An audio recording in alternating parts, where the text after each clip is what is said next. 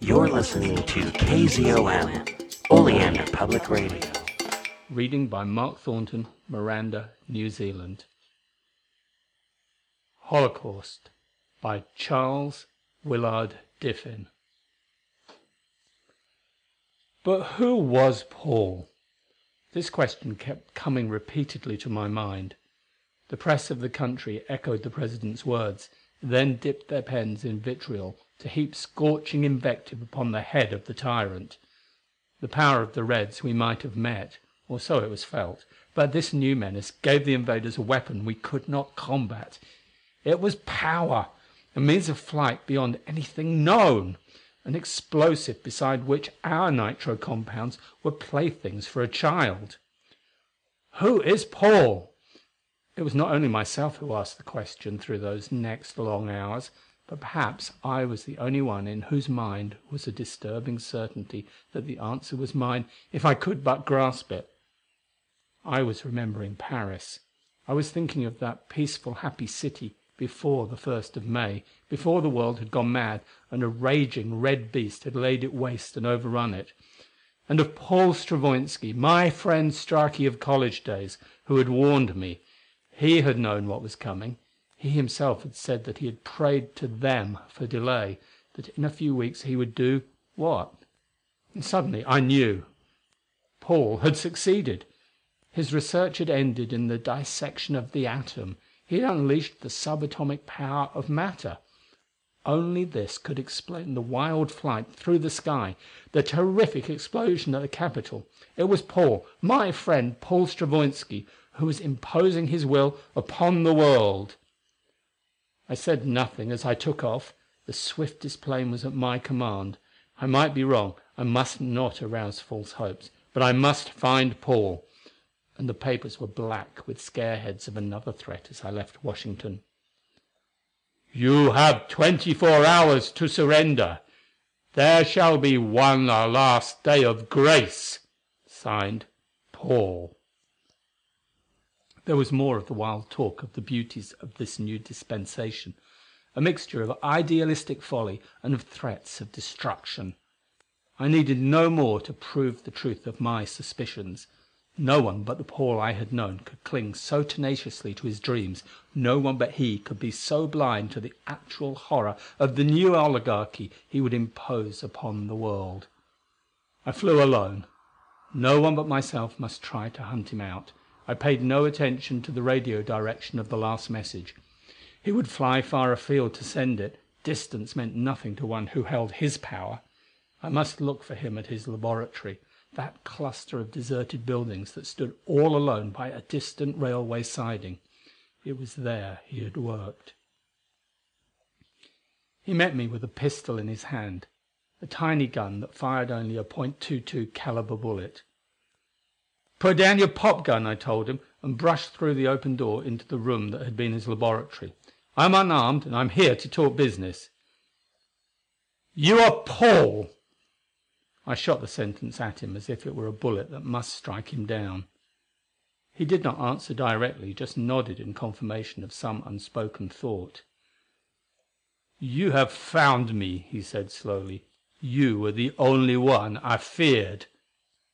Then he came out with it, and his eyes blazed with a maniacal light.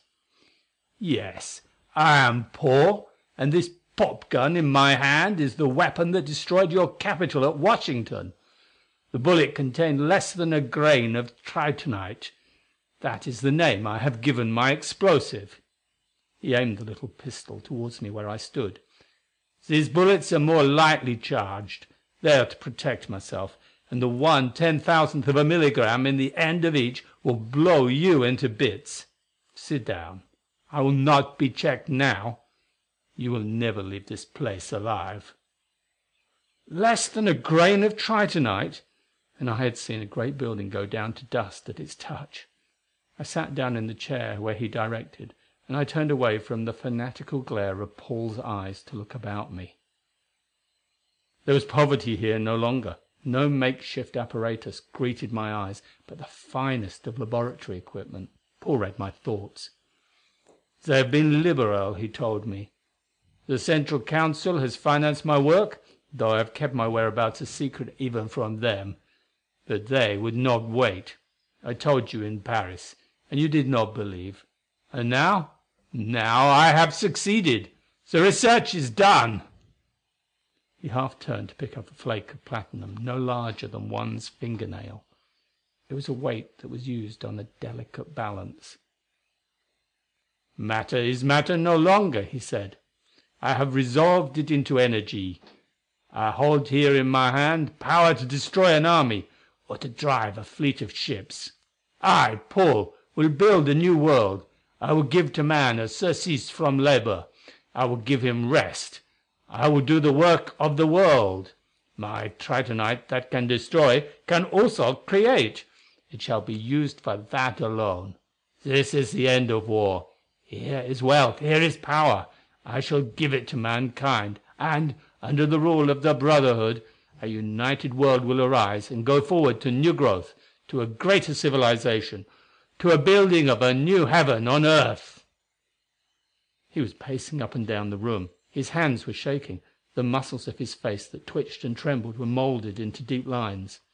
I sat there and realized that within that room, directly before my eyes, was the dictator of the world. It was true; I could not doubt it. Paul Straki of college days had made his dreams come true. His research was ended. And this new Paul, who held in those trembling hands the destinies of mankind, at whose word kings and presidents trembled, was utterly mad. I tried to talk and tell him of the truth we knew was true. He would have none of it. His dreams possessed him. In the bloody flag of this new Russia he could see only the emblem of freedom. The men who marched beneath that banner were his brothers, unwitting in the destruction they wrought. It was all that they knew, but they fought for the right. They would cease fighting now and would join him in the work of moulding a new race. And even their leaders, who had sometimes opposed, were they not kind at heart? Had they not checked the advance of an irresistible army to give him and his new weapon an opportunity to open the eyes of the people? Theirs was no wish to destroy; their hearts ached for their victims who refused to listen, and could be convinced only by force. And as he talked on, there passed before my eyes the vision of an aerial torpedo, and a blood red ship above, where these kindly men, who were Paul's allies, turned the instrument of death upon huddled screaming folk, and laughed no doubt at such good sport. I thought of many things. I was tense one moment to throw myself upon the man, and an instant later I was searching my mind for some argument, some gleam of reason with which I could tear aside the illusions that held him. I saw him across the room where a radio stood, and he switched on the instrument for the news broadcast service. The shouting of an excited voice burst into the room. "The Reds have advanced!" said the voice. Their armies have crossed the Connecticut line. They are within ten miles of the American forces. Twenty four hours of grace promised by the tyrant Paul was a lie. The battle is already on." I saw the tall figure of Paul sink to its former stoop. The lameness that had vanished in the moment of his exaltation had returned. He limped a pace or two toward me. "They said they would wait." His voice was a hoarse whisper. General Vornikoff himself gave me his promise." I was on my feet then. "What matter?" I shouted. "What difference does it make? A few hours or a day? Your damned patriots, your dear brothers in arms they are destroying us this instant! And not one of our men but is worth more than the whole beastly mob!" I was wild with the picture that came so clear and plain before my eyes. I had my pistol in my hand. I was tempted to fire. It was his whisper that stopped me. "They have crossed Massachusetts, and Maida is there in Milford."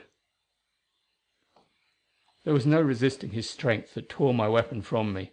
His tritonite pistol was pressed into my side, and his hand upon my collar threw me ahead of him toward a rear room, then out into a huge shed. I only had a quick glimpse of the airplane that was housed there. It was a white cylinder and the stern that was towards me showed a funnel shaped port. I was thrown by that same furious strength through a door of the ship. I saw Paul Stravoinski seat himself before some curious controls.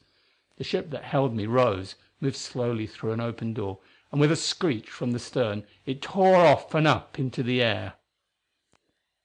I have said Paul could fly, but the terrific flight of the screaming thing that held us seemed beyond the power of man to control. I was stunned with the thundering roar and the speed that held me down and back against a cabin wall. How he found Melford cannot know, but he found it as a homing pigeon finds its loft. He checked our speed with a sickening swiftness that made my brain reel. There were red ships above, but they let the white ship past, unchallenged. There were no red soldiers on the ground, only the marks where they had passed. From the distance came a never ceasing thunder of guns. The village was quiet.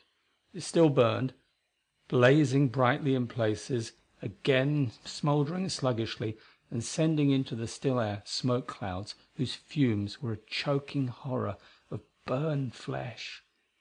There were bodies in grotesque scattering about the streets; some of them were black and charred.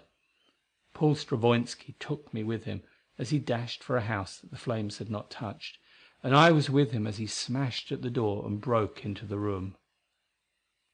There was splintered furniture about; a cabinet, whose glass doors had been wantonly smashed, leaned crazily above its fallen books, now torn, scuffed and muddy upon the floor. Through a shattered window in the bedroom beyond came a puff of the acrid smoke from outside to strangle the breath in my throat. On the floor, in a shadowed corner, lay the body of a woman a young woman as her clotted tangle of golden hair gave witness. She stirred and moaned half consciously, and the lined face of Paul Stravoinski was a terrible thing to see as he went stumblingly across the room to gather that body into his arms. I had known Maida; I had seen their love begin in college days; I had known a laughing girl with sunshine in her hair, a girl whose soft eyes had grown so tenderly deep when they rested upon Paul. But this that he took in his arms, while a single dry sob tore harshly at his throat this was never Maida. There were red drops that struck upon his hands or fell sluggishly to the floor. The head and face had taken the blow of a clubbed rifle or a heavy boot. The eyes in that tortured face opened to rest upon Paul's; the lips were moving. "I told them of you," I heard her whisper. I told them that you would come and they laughed." Unconsciously she tried to draw her torn clothing about her, an instinctive reaction to some dim realization of her nakedness. She was breathing feebly. "And now oh, Paul, Paul you have come too late." I hardly think Paul knew I was there or sensed that I had followed where he carried in his arms that bruised body that had housed the spirit of Maida. He flew homeward like a demon, but he moved as one in a dream. Only when I went with him into the room where he had worked did he turn on me in sudden fury. "Out!" he screamed. "Get out of my sight! It is you who have done this your damned armies who would not do as I ordered if you had not resisted if you had I broke in there. "Did we do that?" I outshouted him, and I pointed to the torn body on a cot. His eyes followed my shaking hand. "No! It was your brothers your dear comrades who are bringing the brotherhood of men into the world. Well, are you proud, are you happy and satisfied with what your brothers do with women?" It must be a fearful thing to have one's dreams turn bitter and poisonous. Paul Stravoinski seemed about to spring on me. He was crouched, and the muscles of his thin neck were like wire. His face was a ghastly thing, his eyes so staring bright and the sensitive mouth twisting horribly. But he sprang at last, not at me, but towards the door, and without a word from his tortured lips he opened it and motioned me out. Even there I heard echoes of distant guns and the heavier thudding sounds that must be their aerial torpedoes. My feet were leaden as I strained every muscle to hurry toward my ship. Through my mind was running the threat of the Russian, Vornikov. "We even tell you the day in thirty days." And this was the thirtieth day. thirty days that a state of war had existed. The battle was on. The radio had spoken truly. I saw its raging fires as I came up from our rear where the gray like smoke clouds shivered in the unending blast. But I saw stabbing flames that struck upward from the ground to make a wall of sharp, fiery spears, and I knew that every darting flame was launching a projectile from our anti aircraft guns. The skies were filled with the red aircraft of the enemy, but their way was an avenue of hell where thousands of shells filled the air with their crashing explosions. There were torpedoes, the unmanned airships whose cargo was death, and they were guided to their marks despite the inferno that raged about above the red ships. I saw meteors that fell, the red flames that enveloped them no redder than the bodies of the ships; and, as I leapt from my plane that I had landed back of our lines, I sensed that the enemy was withdrawing. There was a colonel of artillery. I had known him in days of peace, and he threw his arms around me and executed a crazy dance. "We beaten them back, Bob!" he shouted, and repeated it over and over in a delirium of joy. I couldn't believe it. Not those cruisers that I had seen over Paris. Another brief moment showed my fears were all too rational. A shrieking hailstorm of torpedoes preceded them; the ships were directing them from afar and whilst some of the big shells went wild and overshot our lines, there were plenty that found their mark. I was smashed flat by a stunning concussion. Behind me, the place where Colonel Hartwell had stood, was a smoking crater. His battery of guns had been blasted from the earth. Up and down the whole line, far beyond the range of my sight, the eruption continued. The ground was a volcano of flame, as if the earth had opened to let through the interior fires and the air was filled with a litter of torn bodies and sections of shattered guns. No human force could stand up under such bombardment. Like others about me, I gripped tight upon something within me that was my self control, and I marveled that I yet lived while I waited for the end. Beyond the smoke clouds was a hillside, swarming with figures in red solid masses of troops that came toward us. Above was the Red Fleet, passing safely above our flame blasted lines. There were bombs falling upon those batteries here and there whose fire was unsilenced. And then, from the south, came a roar that pierced even the bedlam about me. The sun shone brightly there where the smoke clouds had not reached, and it glinted and sparkled from the wings of a myriad of our planes. There was something that pulled tight at my throat.